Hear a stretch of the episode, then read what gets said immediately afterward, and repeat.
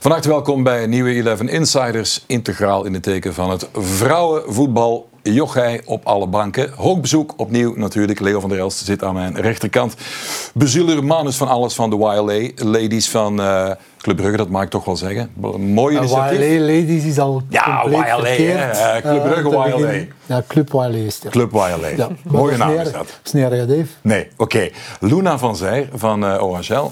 Klopt. En Dante is jouw broer. Jij bent niet zijn zus hè, op die manier. Want hij heeft alles geleerd van jou blijkbaar, dat zegt hij altijd.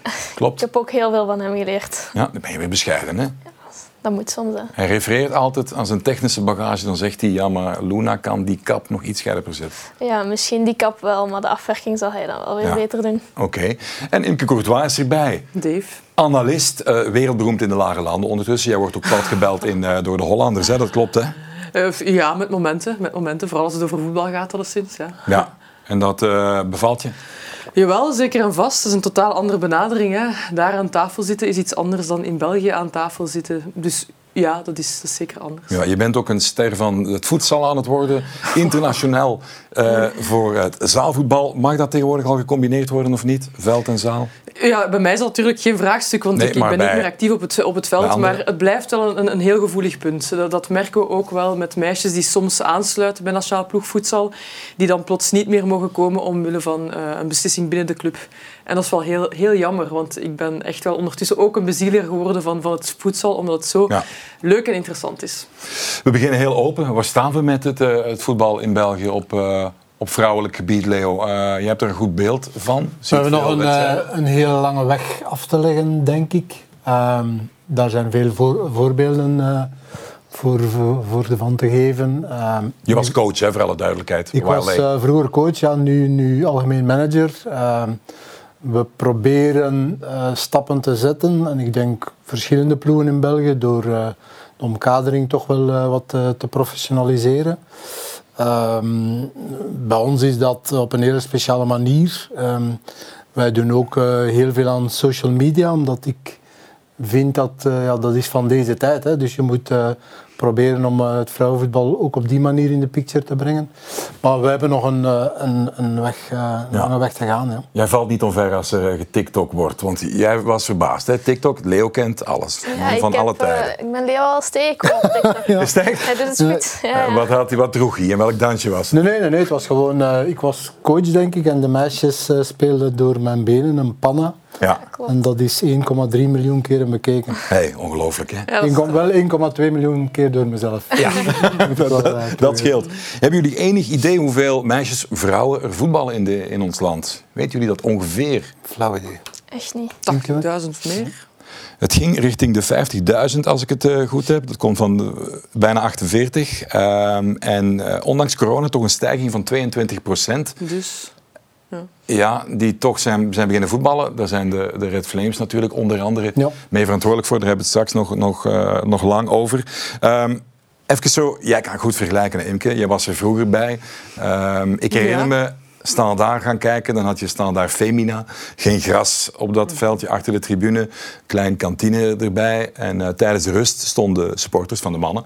Ja, die stonden te wateren, zullen we maar zeggen, op dat veld. Ja, ik denk dat was gewoon vrouwenvoetbal. Ja, maar goed, ik denk dat dat eerder een noodoplossing was van als je naar het water moet gaan, het dichtstbijzijnde grasveldje, waar dan geen gras op staat. Maar het is wel zo, vrouwenvoetbal komt van heel ver. En dat kan je twee gevoelens geven. Enerzijds kan je denken van, het gaat tergend traag. Maar ja, ik speelde 20 jaar geleden ook al voetbal. En als je die evolutie gaat bekijken, dan is het wel goed.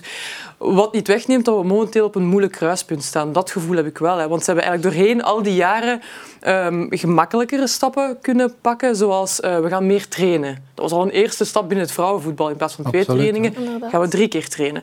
Ja, we gaan zorgen dat we gaan de naam Red Flames uitvinden. Dat die meisjes een identiteit krijgen. Oké, tweede stap. En nu zitten ze op een punt dat ze nog altijd aan het zoeken zijn wat betreft competitie. Hoe kunnen we die toch terug aantrekkelijk maken? Een businessplan maken rond vrouwenvoetbal blijkt heel moeilijk te zijn, want altijd vanaf een bepaald moment wordt het een business en dan is het van inkomsten en uitgaven.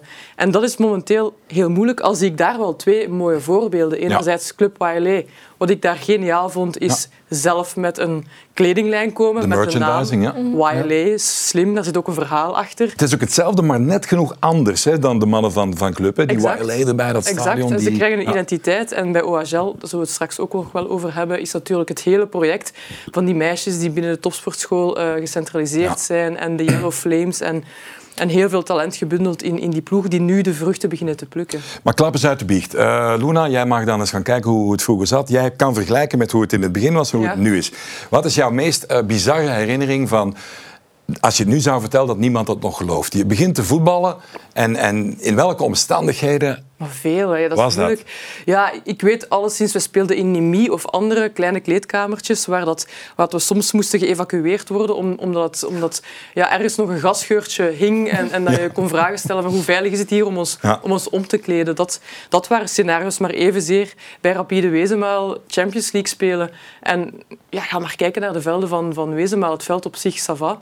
Maar die kleedkamer, dat zijn 3 doucheknoppen waar dat je moet gaan zoeken naar de beste straal, waar dat er eigenlijk, met alle respect, schimmel uit de muren komt. En daar hebben wij effectief voorrondes Champions League gespeeld. Ja. Dus dat was een beetje de sfeer. En natuurlijk voor...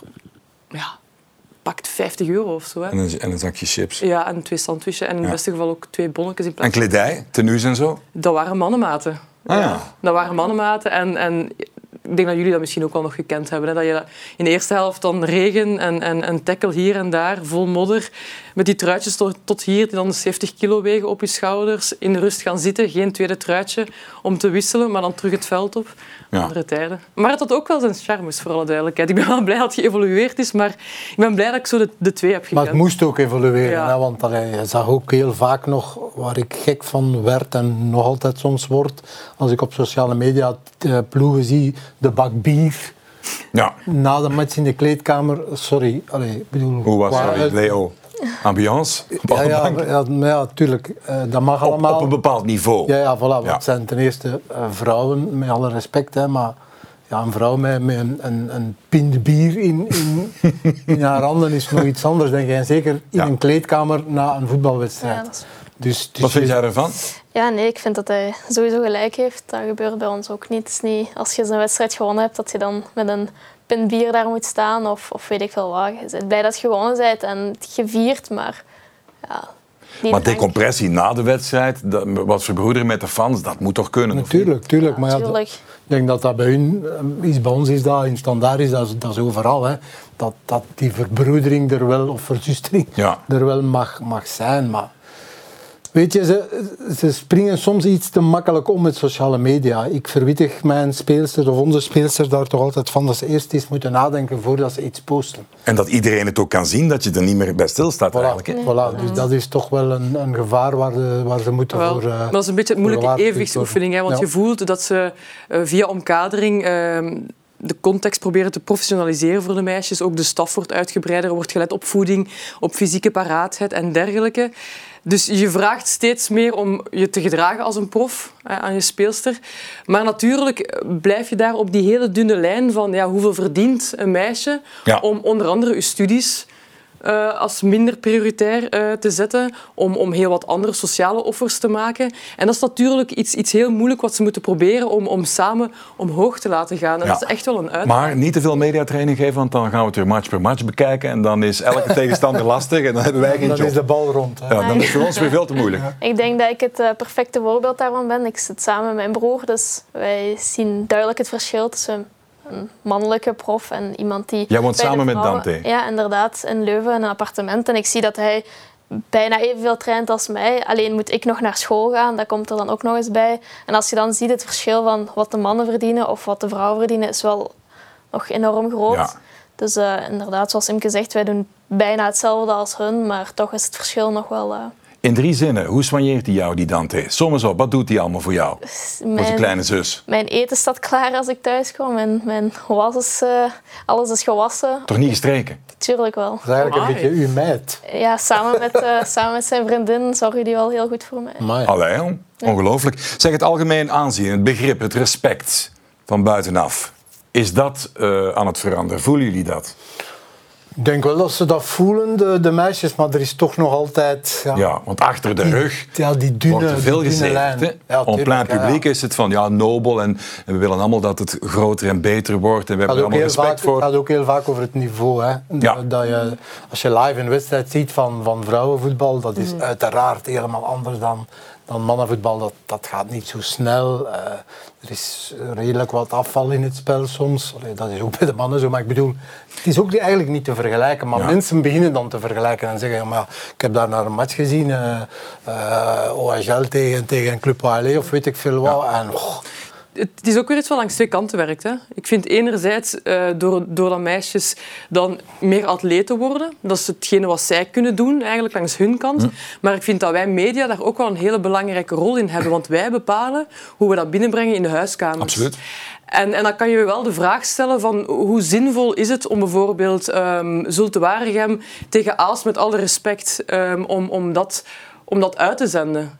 Zijn we dan niet beter dat we daar misschien de mooiste doelpunten uit die wedstrijd uittonen, of een mooie dribbel, of noem maar op? Je moet ergens beginnen. Is dat niet meer dankbaar voor hen dan integraal dat op je af te sturen? Want natuurlijk, mensen kijken, die blijven hangen op een vrouwenwedstrijd, en als dat dan net die wedstrijd is, dat is wel wat tegenstrijdig. Want er wordt aandacht gevraagd, die komt er dan. Ja, dan moet je ook wel kunnen laten zien hoe het is. Hè? Tuurlijk. Hoe je het brengt. Als je mannenvoetbal ook uit een tribune zo filmt, met één camerastandpunt, krijg je ook een hele andere wedstrijd dan dat je live mee gaat volgen en korte slow-mo's gaat tonen, bijvoorbeeld heel technisch. Dus de manier waarop je dat voorzichtig bij de mensen brengt, daar moet ook over nagedacht worden. Ja. En er is al een vooruitgang. Hè. Gebeurt dat nog te vaak met de mannen die bijna onvermijdelijke vergelijken, waar iedereen zich toe laat verleiden? Ja, ik denk dat er sowieso nog wel een verschil op zit. Want als je nu ook ziet, er wordt op sociale media een post geplaatst van wat een vrije trap van een vrouwelijke voetbalster. Dan zijn de reacties daarop, maar wat doet de keepster? Of wat doet de muur? De muur zakt naar beneden. Of ik zeg maar iets. In de plaats van dat je zegt, dat was wel echt chic getrapt. Ik denk dat dat bij mannen natuurlijk wel iets minder voorkomt. Dat ze naar de negatieve puntjes gaan. Alles wordt bij het vrouwenvoetbal, vind ik, veel kritischer bekeken. Het is hetgeen dat Luna zegt, hè, maakt een schitterende goal. En dan is vooral het negatieve. De keepster stond verkeerd, hè, de muur stond niet goed, weet ik veel wat. Maar. En dat is de taak van de media, wat Imke terecht zegt. Ik denk dat we misschien iets te snel naar die rechtstreekse uitzendingen zijn gegaan. Ja, toch? Ik was ook meer een voorstander van... Een goede samenvatting kan de mensen meer triggeren dan negatief. Je ziet ook in de kijkcijfers dat heel veel mensen die naar een wedstrijd van vrouwen aan het kijken zijn en de wedstrijd valt een beetje tegen, dat ze afhaken, heel snel afhaken en dat ze direct hun commentaar, want dat is dan de norm. Ja, maar wat zegt dan de advocaat van de duivel? Die zegt dan, dan krijgen ze aan, het is nog niet goed. Nee, ik zou het gewoon op een andere manier nadenken, over een andere manier. Want wat er wel het voordeel is van vrouwenvoetbal, als je ze daar krijgt, dan gaan ze veel sneller gecharmeerd zijn dan bij een mannenwedstrijd. Want je krijgt dan figuren, dat zijn meisjes die je nog bij wijze van spreken kan aanraken. Waar je nabijheid, waar je voelt dat een zekere... doorgeleefde manier nog is van op het veld te staan of zo. Maar je moet ze wel daar krijgen. Luna, jij kan gewoon heel goed voetballen. Daar moeten we niet flauw over doen. Daar zouden ook wel heel veel mannelijke supporters of liefhebbers van mannenvoetbal ook wel van kunnen genieten, hè? Ja, maar nu echt hetzelfde als wat ik net zei. Er waren heel veel mensen die zeiden, amai, chic, net zoals jij. Jij zei ook tegen mij van, wat kunt jij... En anderen die zeiden, waarschijnlijk is maar tegen Charleroi. Inderdaad. Zeggen, heel chic wat je kunt. Maar er waren er ook heel veel die zeiden, het is tegen Charleroi, het is tegen een van de laatste. Allee, zo van die commentaren. En dat is natuurlijk jammer, want je bent gewoon blij dat je dat op de mat hebt kunnen brengen. En dan krijg je zo'n reacties. En dat is natuurlijk jammer. Maar ik begrijp dat ook nog wel, dat dat erin zit. Voilà, ik hoor dat groeipijnen zijn. Ik hoop dat het zo nieuw is dat de mens daar moet wennen van vrouwenvoetbal, dat ze stoppen met altijd die rechtstreekse vergelijking te maken met de mannen, want dat kan je niet vergelijken. Een tenniswedstrijd bij de mannen is ook niet hetzelfde als bij de vrouwen. Nee, absoluut. Maar ik hoop dat dat er inderdaad wel geleidelijk aan uitgaat. Maar jullie hebben wel een punt om dat gedeelte af te ronden, inderdaad, van naar die samenvatting en het volledig zien van dat afval en zo. Als je de verkeerde 20 minuten ziet bijvoorbeeld, dan heb je een heel ander beeld van de realiteit. Dan krijg je een andere perceptie over vrouwenvoetbal en dan zit dat in dat in dat hoofd en dan is dat verdomd moeilijk om dat daaruit te krijgen. Ik bedoel...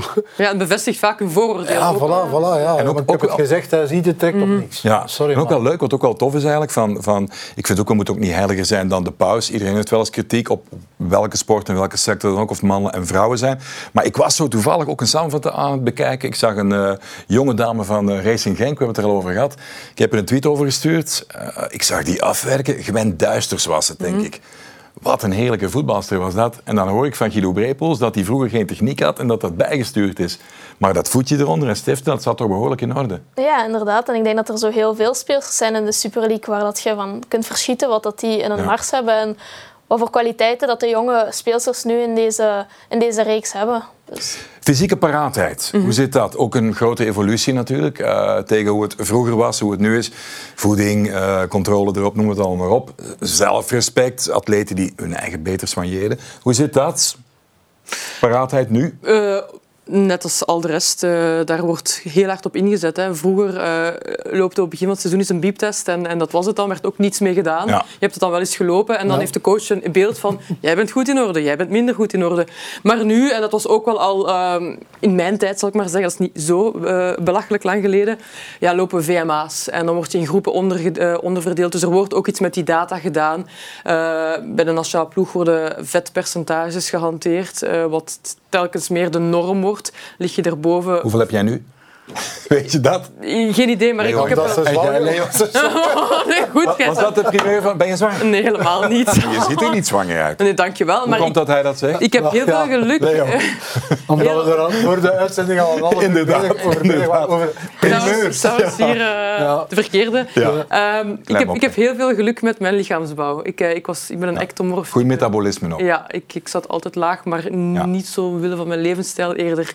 Nee. Genetisch geluk noem ik het. Terwijl anderen die naar een pak friet kijken, dat plakt er meteen aan. Hè. Ja, en het wordt steeds belangrijker, ook binnen clubs. Ja, jij zit nu in dat actuele voetbal, zeg eens. Ja, ik zit er middenin. Bij OHL ga ik het dan vertellen over bij ons, want bij Club YLA en zo, dat weet ik zelf niet. Maar bij ons is het enorm geëvolueerd. We hebben GPS'en die alle data hebben van uw wedstrijden, van uw trainingen. Hoeveel heb je gelopen, hoe snel heb je gelopen. En al die kleine zaken, die helpen gewoon die evolutie nog meer op te krikken. En ja, je hebt, zoals Imke zei, een diëtiste die daar constant mee bezig zijn.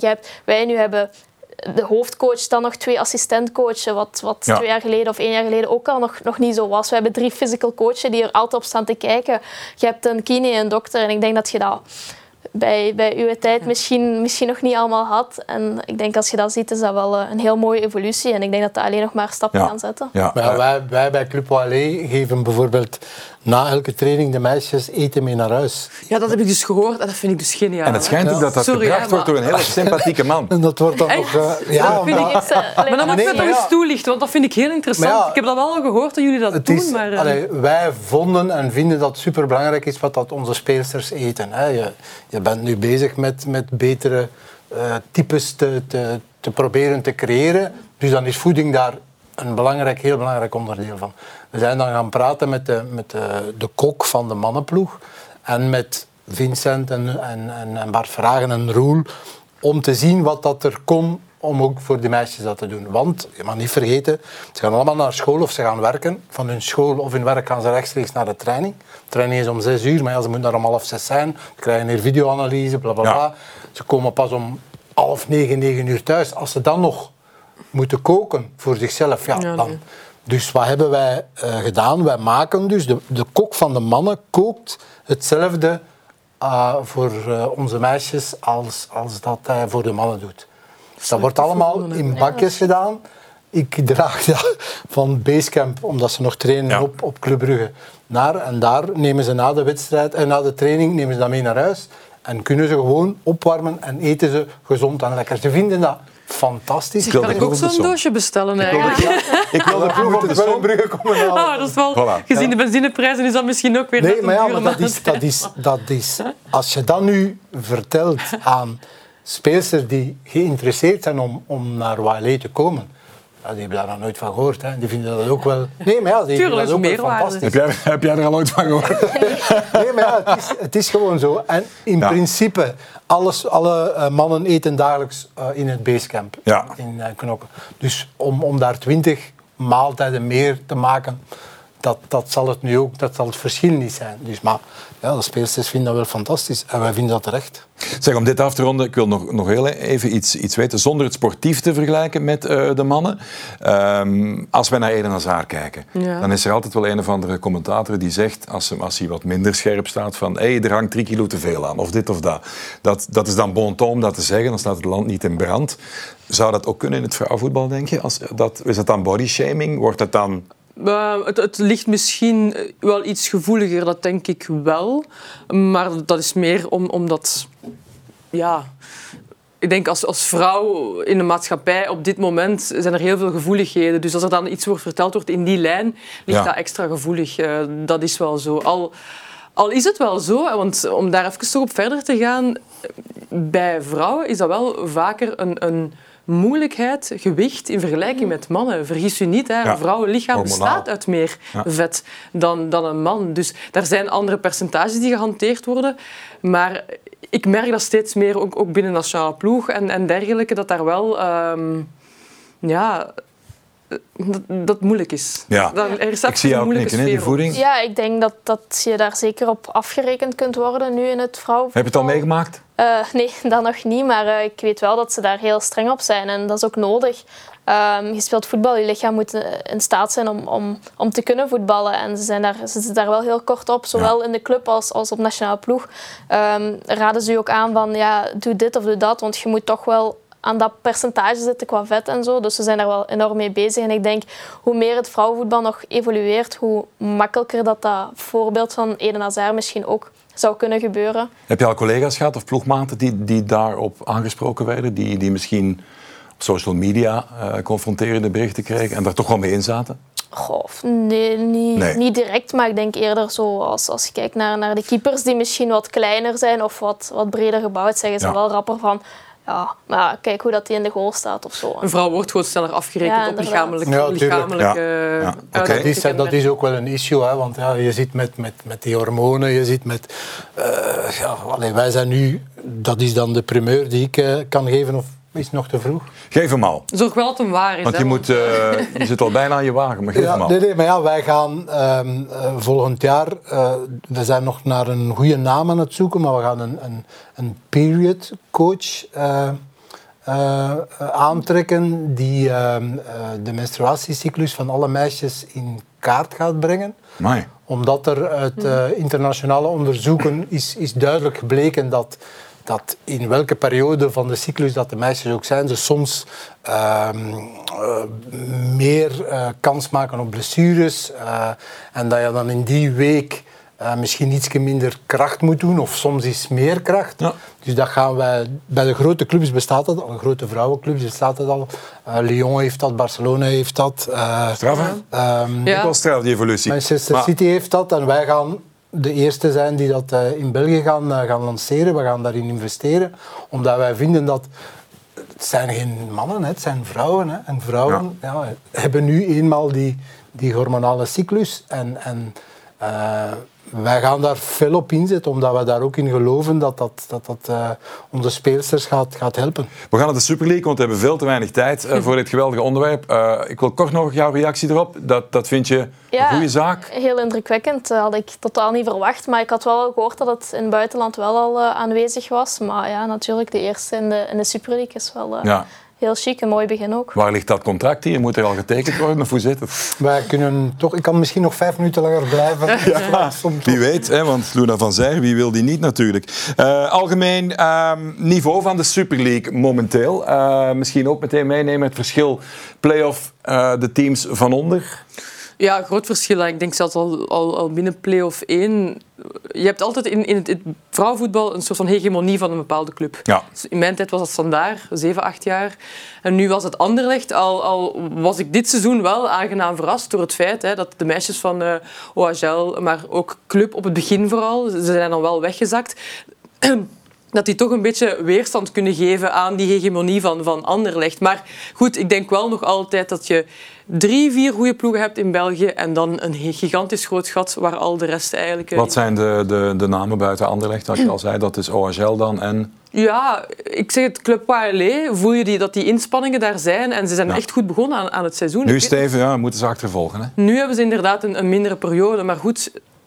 Je voelt wel door die initiatieven dat zij die aansluiting wel aan het zoeken zijn. Dat heb ik bij andere clubs bijvoorbeeld minder. Ik geef tussendoor de stand van zaken. Anderlecht 29, OHL 26 punten, Standdaard 24, Genk 20 en Club 19. Maar dat komt uiteraard allemaal nog goed, Leo, YLA? Dat zal moeilijk zijn. We zitten met een paar speelsters die zwaar geblesseerd zijn. Topmatch morgen. Of Febe. Ja, Febe heeft haar voorste kruisband gescheurd. Ja. Dus 9 maanden van drama voor een speelster. Over social media trouwens, even tussendoor gesproken. Die ken ik al 10 jaar of zo via Instagram, denk ik. Maar Febe is iemand die... Zeer actief, waar dat wij ook wel... gebruik van maken, doordat ze zo populair is op sociale media. Ik heb dat gezegd daar straks, dat een heel belangrijk item is binnen Club YLA. Maar ze is jammer genoeg oud. Ze had een heel goed seizoen, zoals Imke zegt. We zijn begonnen met 21-21. Dat was onverhoopt, maar dat was leuk meegenomen. De kern is iets te klein, daar gaan we ook volgend jaar naartoe werken. Ik heb dit weekend op concurrerende zender gezegd dat we de beste zijn naast het veld. Maar we willen ook de beste zijn op het veld. En daar op de Playboy Channel? Nee, daar gaan we volgend jaar alles aan doen. En dit was op Sporza. Ja. OHL voor titels voetballen. Want jullie staan eigenlijk... niet zo ver achter. Hè. Het is op een maar ze hadden het wel in eigen handen, hè, Dave? Ja. Inderdaad. Oh. We hebben toch wel wat puntjes weggegeven. Ja, ook. En dan nu afgelopen match tegen Genk 0-0. Dat zijn hoe verklaar je dat? Ja, hoe verklaart je dat? Ze mag niet meedoen, hè? Ja, ook. Maar ook heel wel... Ja, we moeten iets efficiënter zijn. We maken onze kansen niet af. En ik denk dat dat wel een cruciaal puntje is bij ons. Maar ja, inderdaad, we staan er nog kort bij. Komen jullie nog terug of wordt het dan toch nog Anderlecht? Wat is het buikgevoel? Ik wou zeggen het balgevoel, maar het buikgevoel. Ik vroeg mij af, is het dan zo, want jullie zijn een heel jong team met enkele anciens ertussen, maar heeft dat dan meer stress zo naar het einde van dat seizoen toe? Of heeft het daar niks mee te maken? Ik vroeg me gewoon af van ja... Is het dan de routiniers bij Anderlecht die het gewoon afmaken? Die zijn het ook gewoon natuurlijk. Ja, die zijn het gewoon om in die uitstrijd... Ja. Ik denk dat dat het verschil is. Hoeveel percentage? Terwijl zij zijn nu pas in die situatie terechtgekomen dat ze mee kunnen dingen om die titel. Dat is voor velen misschien de eerste keer dat ze zo voelen van we kunnen kampioen spelen. Dat is misschien inderdaad een nadeel, want bij Anderlecht die zijn dat, zoals Leo al zei, al gewoon... Dus het is een stress? Ja, het zou kunnen. Ik weet het eigenlijk niet. Maar ik denk dat wij natuurlijk ook wel geluk hebben met een paar ouderen die wel voor heel veel ervaring zorgen. En die houden ons als jonkies wel kalm. Ja. Wie speelt er kampioen? Wordt het dan? Even de pronostiek. Ja, begin langs deze kant weer. Oké. Goed, ik denk dat Anderlecht het niet meer uit handen gaat geven. Ja, ik denk een beetje hetzelfde, omdat... Je zit bij Anderlecht met een fenomeen. Hè. Je zit bij Anderlecht met Tessa Willaert. En hoeveel procent van het team is dat? Want iemand die het vrouwenvoetbal niet volgt, die denkt... Anderlecht als Tessa. Dat is niet alleen Tessa. Nee, tuurlijk. Maar wie het niet volgt, denkt dat. Als je 30 goals en 15 assists, of weet je hoeveel punten dat zijn, zit die, denk ik, bij gelijk welke ploeg, OHL, Club YLA, Standaard, Genk misschien iets minder, dan ga je een heel andere competitie krijgen. Tessa is een fenomeen. Ja, inderdaad. Zou ze blijven, denk je? Want bij Anderlecht is ook weer veel sprake over terugschroeven en zo. Ik hoop eerlijk gezegd voor het Belgisch voetbal van wel. Ja. Maar je hoort die geruchten. Hè. Imke weet dat wel. Blijft ze. Ik ben hier de geruchtenmoorder. Bel ze. Ja, blijft ze. Ik snap Leo zijn opmerking van voor het Belgisch voetbal zou het goed zijn. Maar soms denk ik wel voor persoonlijke ontwikkeling, voor zichzelf, dat ze misschien toch nog eens moet proberen om 1 keer naar het buitenland te gaan bij een club die haar ligt. Dus ja, het is heel dubbel. Ja. Hoe staat zij in het leven? Want je kent haar wellicht beter dan wij haar kennen. Is zij op dat vlak carrièrebewust genoeg daarmee bezig? Of wil zij ook gewoon heel veel genieten en denken, ik wil gewoon dichter bij huis, bij familie en dat soort zaken zijn? Kan ze dat opzij zetten? Ik denk de twee.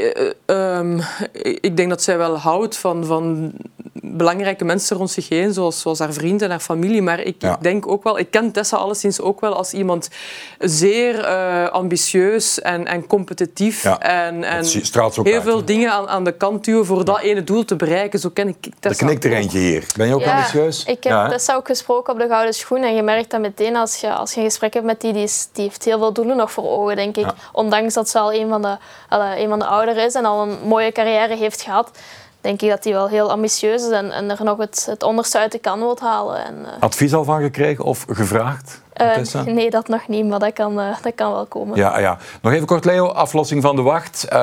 YLA, mooie club aan het worden, grote plannen, merchandising. Op termijn ook die titel uiteraard gaan pakken. De volgende jaren meteen al meedoen? Dat zal de bedoeling zijn. Het plan is om volgend jaar mee te doen. Hè? Ja, voilà. Dat is heel ambitieus, maar ik vind ook... Ja, dat je dat moet zijn gewoon. Tuurlijk. Weet je waar ik ook benieuwd naar ben, Leo? Is... Zeg het een keer. Ja, wel, dat komt niet zo in één keer in mij op. Ik was er rustig naar u aan het luisteren. Is van, hoe zet je zo zelf in het vrouwenvoetbal gerold als in... Waar heb jij die charme ontdekt? Want er zijn ik heb nog mannelijke coaches gehad die van het mannenvoetbal komen. Ja, die dat een jaar volhouden en die bedanken voor de gewezen dienst. Ze hebben mij eerst gevraagd als Peter, want ik werkte voor Club Brugge. En Evie Beijers, de sterke vrouw achter... Club Brugge Vrouwen, toen nog, vroeg me aan Peter te worden van de ploeg. En om soms een keer te komen kijken. En ik ken wel wat bekende mensen uit theater en film. En om die dan warm te maken om een keer een aftrap te komen geven. Om wat meer fuzz daar rond te creëren. Ik ben dan een paar wedstrijden gaan kijken. En ik vond dat zo straf dat die meisjes voor hun hobby... zoveel over hadden. Ja. Die trainden toen nog maar 3 keer, nu trainen we 5 keer, maar toen nog maar 3 keer. Maar alles stond in het teken van dat voetbal. En die waren daar, die moesten daar 1,5 uur op voorhand zijn, maar die waren daar 2,5 uur op voorhand om al een keer naar dat gras te gaan. En ik werd daar echt door gecharmeerd. Ja. En dan heeft Club Brugge gevraagd, dan ben ik zo'n beetje T2 geweest hè, een tijd. Maar dat is niks voor mij, want ik sta meer recht als een T1. En dat mag dus blijkbaar niet, of dat mocht niet. Dan heeft Vincent en Bart vragen, en Vincent Mannaert en Roel Vijns gevraagd van... Ja, zou je schouders daar nu willen onderzetten? En dan ben ik met Bob Madou aan tafel gaan zitten. Bob Madou is ook eigenlijk een beetje de bezieler achter de naam Red Flames. Ja. En met Kirsten Willem, de communicatieverantwoordelijke, zijn we rond de tafel gaan zitten. En ik heb gezegd, ik wil dat doen. Maar het moet meer zijn dan enkel alleen maar gewoon de vrouwenploeg van Club Brugge. En dan zijn we beginnen brainstormen. Over een nieuwe naam zijn we op Yvonne Lagos gekomen. Dat vonden wij een fantastisch verhaal. Sterke mevrouw die in de Club Brugge voetbalgeschiedenis iets heeft gedaan. We hebben dat Club YLA, want dat moest een beetje cool-achtig zijn, een beetje cool ook. En, Club Next, YLA. Ja, en zo is dat ook weer met de Youth Academy hebben we dat gedaan. Dus we zijn echt aan het brainstormen en uiteindelijk zetten we nog altijd stappen voor. En ik vind dat geweldig om te doen. Ik vind dat geweldig. Als ik met mijn bak eten naar de training kom, die meisjes die komen daar rondstaan. Die denken weer broccoli, gekookte patat en zalm. Nee, maar die komen en ze noemen mij nog altijd coaches de meeste. Ze zeggen, coach, wat heb je bij. Dan komen die echt kijken, wow, dat is super. En dat zalig. Ja, maar dat zijn zo van die kleine... Je krijgt enorm veel waardering. Ja. Wel, maar ik stel die vraag omdat ik toch merk dat het zoeken soms naar nieuwe coaches binnen het vrouwenvoetbal, dat moeilijk is om mensen die uit het mannenvoetbal komen, om zo een keer een frisse wind, een coach die beloftevol... Ja, dat moet een klik maken. Hè? Ja, dat die toch niet de weg vinden naar het vrouwenvoetbal. En geduld hebben vaak ook. Ja, dingen die ze niet gewoon zijn, die gewoon zich niet kunnen aanpassen aan het niveau. En het is ook helemaal anders. Het is ook helemaal anders. Ik was nog even... Laatste, en dan gooi ik iets in de groep. Ik was en ik ben een roeper als coach. Ja. En ik heb heel vaak... Ik dacht in mijn eigen, maar Van der Elst, stommerik, want je ziet daar dat meisje uit te kafferen en die tranen meteen. En doe dat een keer op een andere manier. Dat is niet makkelijk. Het vraagt een andere benadering. En niet iedereen is daar, voelt zich daarvoor beroepen. 91.553 toeschouwers. Luna, waar heb ik het over? Ja, over het aantal supporters bij Barcelona vrouwen. Hè?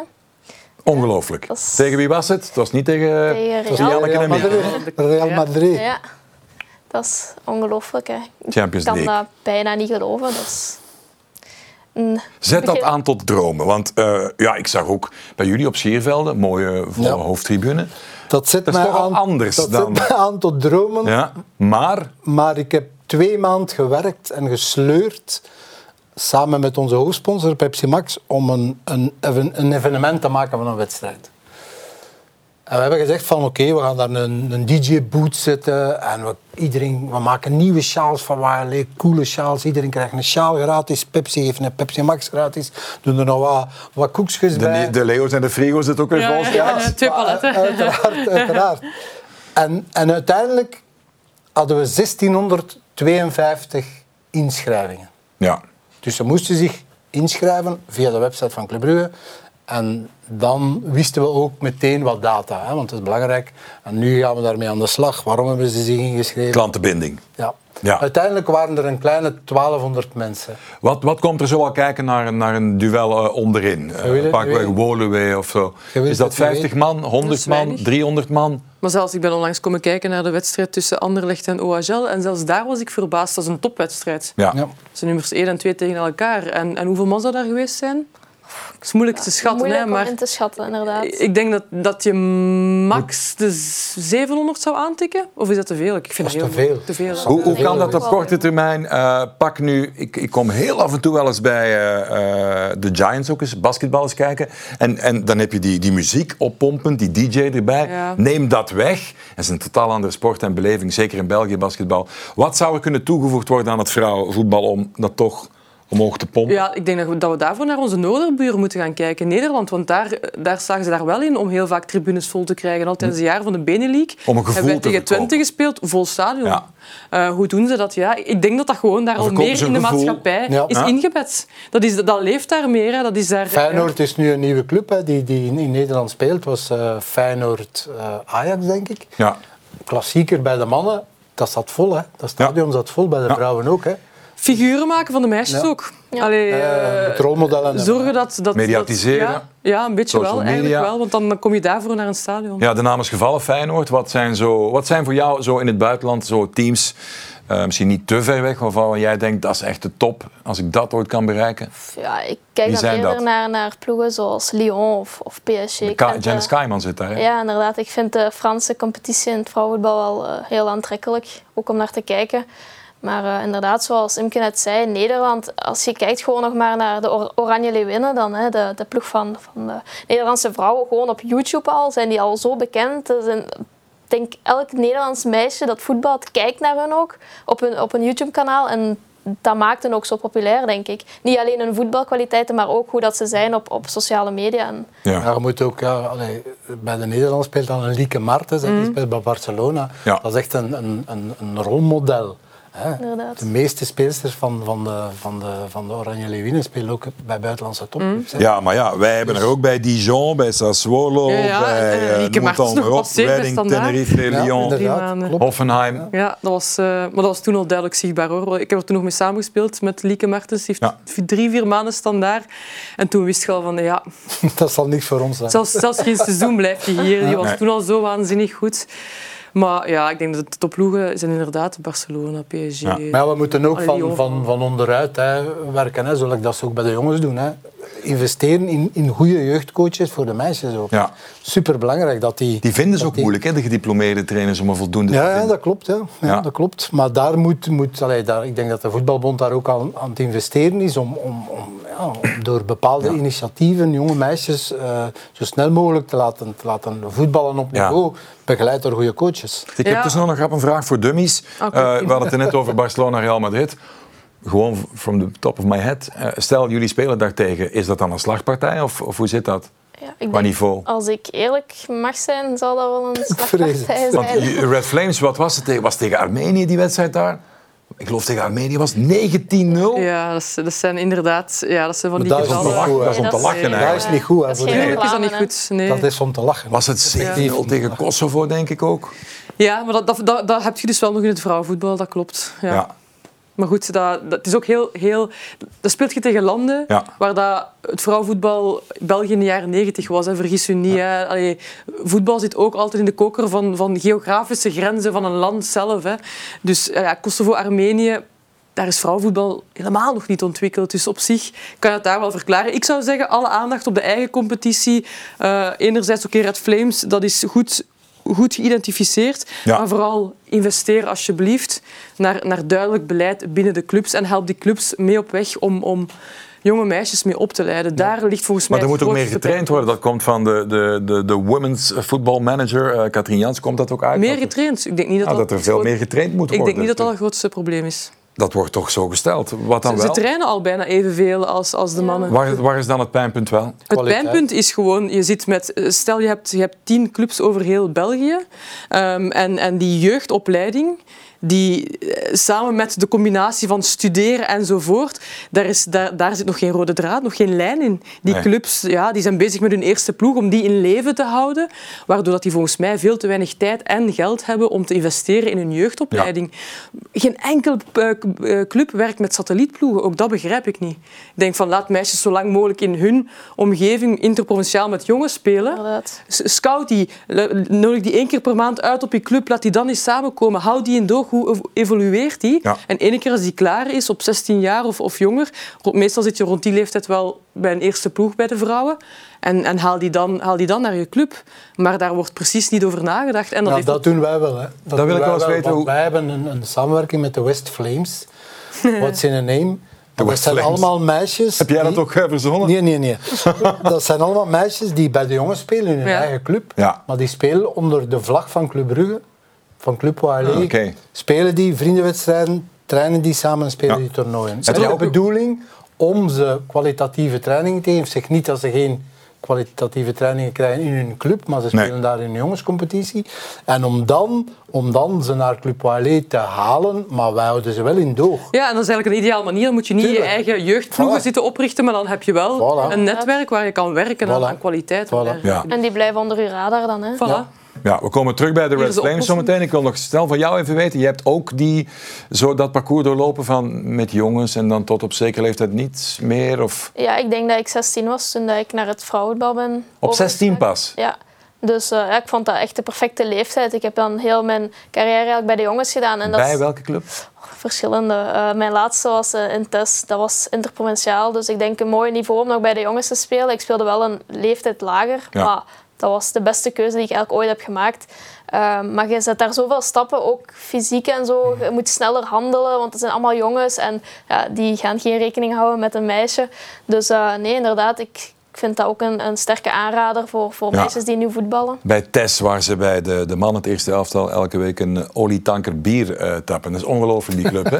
Dat is niet normaal. Die club moet je ooit echt eens naartoe gaan. De Flames, we hadden het net over mediatiseren. Het mooie plan dat ze in Holland vaak hebben. Een gevoel verkopen, het oranje gevoel. Je kan toch moeilijk zeggen dat de Flames geen aandacht krijgen, hè?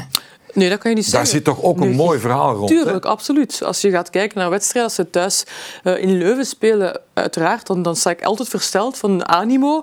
En eigenlijk al een trouw publiek dat daar naartoe gaat. Dus nee... Geen klachten tegen. Het EK van 6 tot en met 31 juli 2022. Het is al een keer uitgesteld natuurlijk.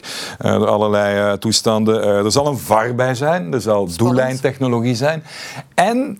We hopen dat natuurlijk allemaal op tv te kunnen zien. Met commentaar van jou, gaat dat gebeuren? Ah, dat is van mijn primeur onmiddellijk. Hè. Ja. Is jou, heb je ook een primeur? Gooi hem op tafel. Nee, we gaan inderdaad vanuit de VRT... in tegenstelling tot het laatste kampioenschap... gaan we elke wedstrijd live uitzenden. Ja, dus dat is echt wel niet alleen van de Red Flames... maar dus ook alle andere live wedstrijden. Ga jij dat hosten of commentaar? Wat ga je doen? Bij de Flames gaat er uiteraard altijd ook een omkadering zijn. Welke rol ik juist ga spelen, dat gaan we nog allemaal bekijken. Ja. Dat is nog niet vast. Maar we zijn er nu wel al in volle opbouw voor. En dan alles aan het uitdokteren. Om dat toch een push te geven. Dat zoveel mogelijk mensen daar warm voor lopen. Dat is zeker. Nou, je mag niet vergeten dat er ook wel toplanden gaan spelen. Dus je gaat effectief wel mooie wedstrijden zien. Want de meisjes van Frankrijk, dat zijn atletes geworden allemaal. Hè. Absoluut. Dus we gaan daar... Ik kijk er ook met heel veel belangstelling naar uit om toch zoveel mogelijk wedstrijden mee te pikken. Hè. Luna, jij wilde er iets aan toevoegen, denk ik. Ja, ik wou zeggen, voor mensen die nog niet zo'n fan zijn van vrouwenvoetbal, is dat zeker een aanrader om naar die matchen te kijken. Want kun je soms wel verschieten van het niveau dat daar op de mat wordt gebracht. Dat maak jij over een paar jaar ook mee, want dan ben je natuurlijk titularis en nummer 10 van de Rode Duivels, die brosseert op vrije trap en die diepe spitsen diep stuurt op techniek. Of ben ik nu te... Ja, nee, ik denk, aan het dromen. Ik denk vooral voetjes op de grond en blijven werken. En dat is natuurlijk een droom en nog steeds een doel dat ik ooit zou willen behalen. Dus ik denk dat ik daar nog altijd alles voor ga willen doen. Ja, het is wel een goed gemediatraind door Dante, hè? Ja. Maar jongens, echt, België. Het is niet alleen een goed mediatraind, maar het is ook wel een hele goeie. Ik denk echt dat we nog een half uur lang moeten blijven. Ligt hier nog papier? Ik heb papier, heb je inkt? Zou je tekenen? Deze mag niet vragen, daar moet je niet op antwoorden, kijk. Nee. Oké, los daarvan. Dames en heren, het EK België in de groep met Frankrijk, Italië en IJsland. Dan zou je denken, IJsland, wat is IJsland? Maar het leunt wel, dat Scandinavië daarboven, altijd goede voetballanden in het vrouwenvoetbal. Die staan allemaal boven ons op de ranking. Ja, dat is waar. Ik weet dat de bondscoach Serneels vooral met IJsland niet zo tevreden was die laatste pot, maar het sterkste land uit die pot, dat hij liever een ander land daar gelood had. Maar dat is toch dat staat in de buurt. Evenwicht? Ja, ik denk IJsland en ik blijf ook nog altijd, ik weet het, Italië, het is een ploeg die hun duidelijk niet ligt, hè, want ze hebben daardoor vorige deelname het WK gemist. Ja. Maar dat is toch nog steeds een ploeg waarvan ik denk, als de Flames 100% een goede dag hebben, dan moeten zij ook voorbij Italië kunnen geraken. Dus het kan echt de twee richtingen uitgaan. Voor degenen die het echt niet volgen, wat zijn, je mag er 3 of 4 noemen, wat zijn de, ik had toch eens even naar het mannenvoetbal, maar gewoon puur qua namen om een goed beeld te scheppen. Wie is de Bruyne, de Hazard, de Lukaku en zeg maar, doen we er nog eentje bij. Dat is Tessa en de Kenny misschien? Of? Ja, Kenneth Skyman is inderdaad, de Kenny. Biesmans is ook een belangrijke persoon op het veld. Maar goed, ze zijn allemaal belangrijk. Want ik vind het al heel moeilijk om het woordje belangrijk te zeggen. Maar ik denk dat een beetje de steunpilaren zijn die er al heel lang bij zijn. En die een zekere rust en maturiteit wel kunnen uitstralen op zo'n toernooi. Waar dat de rest dan eigenlijk op kan leunen en hun eigen talent kan uitbuiten. Zou jij in dit elftal je plek hebben? 10 jaar terug? Dat vind ik ook een moeilijke vraag. Wat denk jij, Luna? Zij, dat is ook heel moeilijk voor haar, want zij heeft me niet zoveel... Ja, maar ze zegt ze heeft jou nooit zien spelen. Een beetje vertrouwen hebben, dat mag je. Ze kent jou van MySpace, want YouTube bestond toen nog. Het vorige EK voor mij was wel een moeilijke, omdat ik eigenlijk het jaar daarvoor een hele zware blessure heb gehad. Dan wel in de club een jaar heb gespeeld. Maar ik weet ook wel, ik ken de bondscoach een beetje. En de bondscoach is iemand die een beetje vasthoudt aan zijn principes en aan zijn vertrouwde ploeg. Ja. Waardoor ik eigenlijk wel op voorhand al wist van het gaat moeilijk zijn omwille van het lang oud zijn om daar een plaats te krijgen. Wat jullie wel gemeen hebben, denk ik, jullie zijn niet op jullie mond gevallen, maar op een eerlijk charmante manier. Ligt dat soms moeilijk in het voetbal? Hoezo? Ja, je hebt een eigen mening. Je hebt dat ook, dat is waar. Dat ligt niet altijd even makkelijk. Maar op internationaal vlak ook, want bondscoach zijn is ook vaak een beetje schipperen, een beetje de kerk in het midden houden.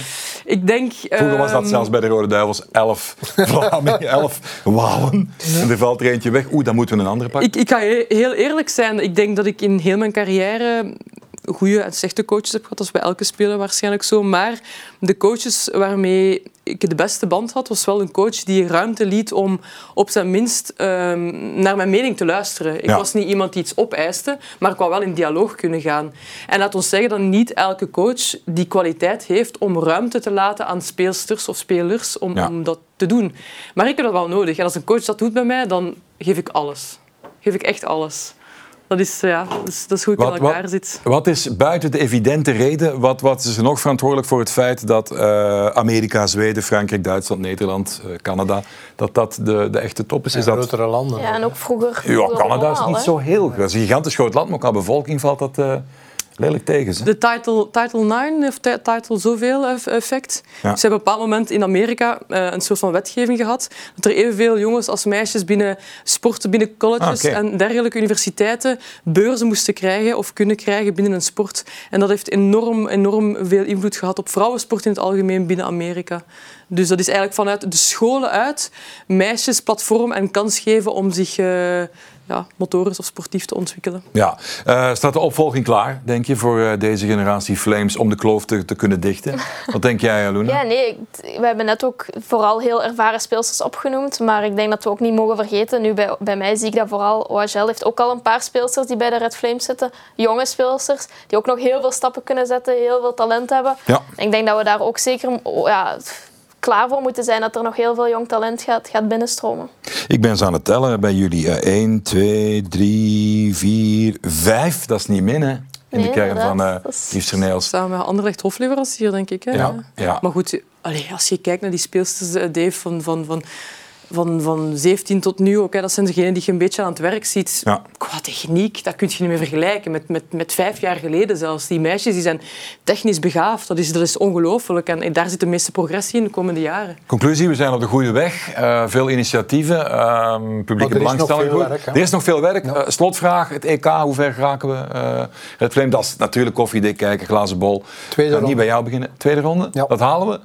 Sterke groep, hè? Dat is voor vrouwenvoetbal, ik ga geen druk leggen op Yves, want ik heb hem graag, maar tweede ronde zou toch moeten. Luna? Ik sluit mij daarbij aan. Tweede ronde. Ja. Met een stuntje misschien tegen toch Italië eens pakken. Het zou mooi zijn. 0-0 winnen met de penalties. Ja. Voilà, kijk. En dan niet in montage die beslissende penalty laten stoppen door iemand. Nee. Dat is natuurlijk inside information. Andoni Zubizarreta voor de kenners. We halen de kwartfinale natuurlijk in. Nee, ik moet me toch gewoon aansluiten met mijn 2 collega's hier. Ik denk dat zij een wijze uitspraak gedaan hebben door te zeggen tweede ronde. Ja. Hartelijk dank, Imke. Veel plezier ook met dat EK. Dat is nog een tijdje weg natuurlijk, maar we gaan ervan genieten. Leo van der Elst, veel succes met de YLA. Ja. De girls van de YLA en Luna Vanzeir, ik ben benieuwd. We gaan het volgen, hè, want ik voel er is wel iets gegroeid hier vandaag precies. Niet met mij of zo, hè, maar de toekomst... Luna speelt niet veel en iedereen in België vindt dat onterecht. Ja. Dus. Ja, en ik kan je toch om af te ronden toch even aanraden. Google het gewoon even, gooi het in YouTube. Kijk eens naar die doelpunten die we straks zien hebben tegen Charleroi, tegen andere teams. Is toch wel knap, hoor.